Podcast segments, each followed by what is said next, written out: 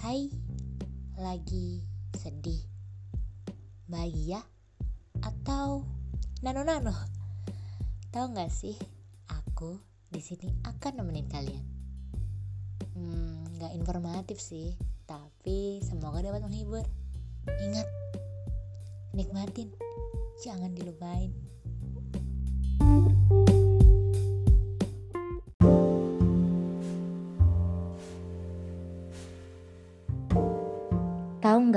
Tentang apa itu mengikhlaskan?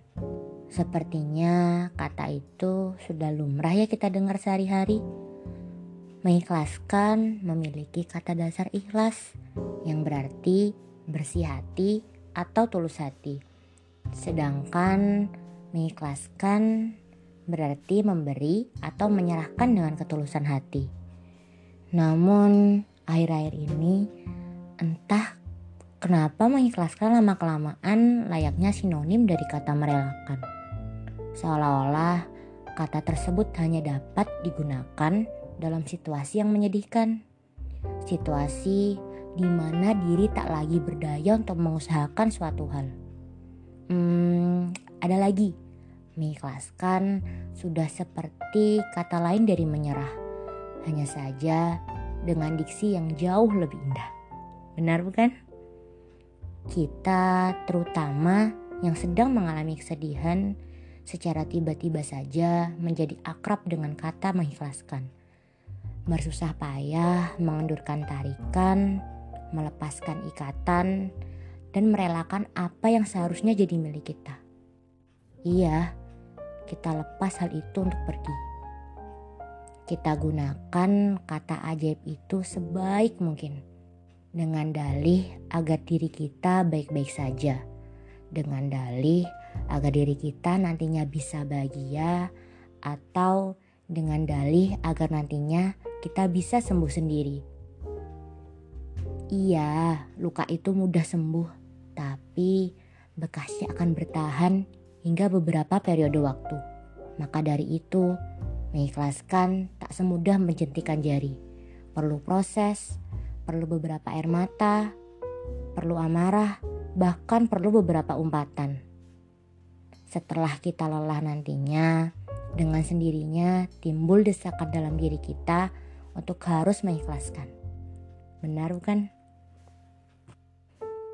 Bicara tentang mengikhlaskan, aku akan menghadirkan beberapa kalimat yang membuat kalian sedikit paham bagaimana rasa itu bisa muncul. Kali ini dengan suara yang berbeda, kupersembahkan untuk kalian.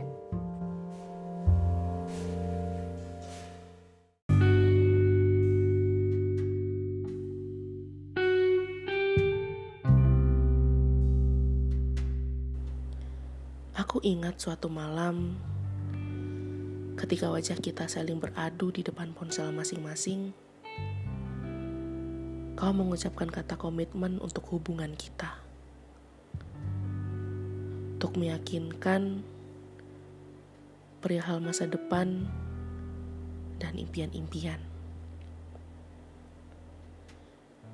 Dirasa kurang meyakinkan, dengan lancang aku menanyakan demikian. Apakah memang benar? Atau hanya bualan belaka? Seketika aku terbuai oleh kata-katamu kau beli kepercayaanku dengan cuma-cuma. Bodohnya, dengan tatapan nanar aku mengiyakan semuanya. Lalu aku menjual diriku untuk menjadi rumahmu. Mendukung apa pun yang menjadi usaha kecilmu. Aku benar-benar mencintaimu benar-benar ingin menjadi rumahmu. Kukagumi cara berpikirmu. Kukagumi senyum tipis milikmu dikala kau melihat tingkah konyolku. Kukagumi rambut ikalmu yang berantakan saat kau baru bangun dari tidurmu. Bahkan kumis tipis itu pun Teramat ku kagumi. Tahu kan seberapa terbuainya aku karenamu. Di deretan hari yang berbeda, saat pertengkaran hebat itu, di mana ego dan amarahku meluap, kau mengiyakan apa yang menjadi permintaanku tanpa perjuangan sedikit pun. Seperti lemas tak berdaya. Menyudahi impian-impian yang sudah kita bangun. Aku benci diriku saat itu. Perasaan campur aduk tak bisa aku kontrol. Patah sepatah-patahnya. Aku memungut kembali serpihan kepercayaan seolah aku ingin seperti dulu. Namun apa daya, kau memang ingin pergi. Aku memandangi bahu kokoh milikmu dari belakang. Semakin jauh, semakin kecil, semakin tak terlihat aku menangis sejadi-jadinya. Seharusnya kala itu tak kutumpahkan segala rintihku agar tak tercipta akhir yang pedih. Berhari-hari setelah itu, aku masih membenci diriku. Aku memberimu kesempatan dalam diam yang tak pernah aku ucapkan. Hingga di satu titik aku tersadar, aku ikhlas. Kau masih berada dalam bayang masa lalumu. Mungkin itu alasan kau mengiyakan semuanya berakhir. Aku yang ragu padamu, dan kau juga ragu padaku.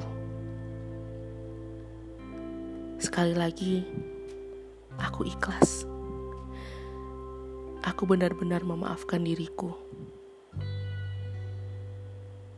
Aku memaafkanmu pula, karena kita pernah bahagia bersama.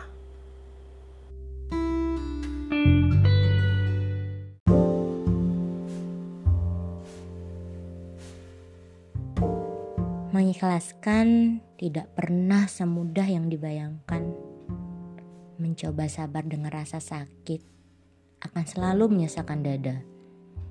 Jika luka itu berlangsung lama dan jiwa terus merana, siapa juga yang mau disalahkan? Siapa yang mau tanggung jawab? Tidak ada, hanya diri yang mampu menolong raga dan jiwa milik sendiri. Maka dari itu, sebelum bertindak, sebelum berucap janji, pikir matang-matang. Hari esok, mana ada yang tahu? Akhir dari kisah yang dirangkai pun masih jadi tanda tanya. Tak berani ku berharap banyak, hanya bisa berdoa. Semoga apa yang kalian usahakan tidak sampai ke kata mengikhlaskan. Jika kalian harus berhadapan dengan kata itu, aku hanya bisa ucapkan semangat. Hati kalian harus lapang. Percuma memendam kesedihan mendalam, sesuatu yang seharusnya pergi memang bukan untuk kalian.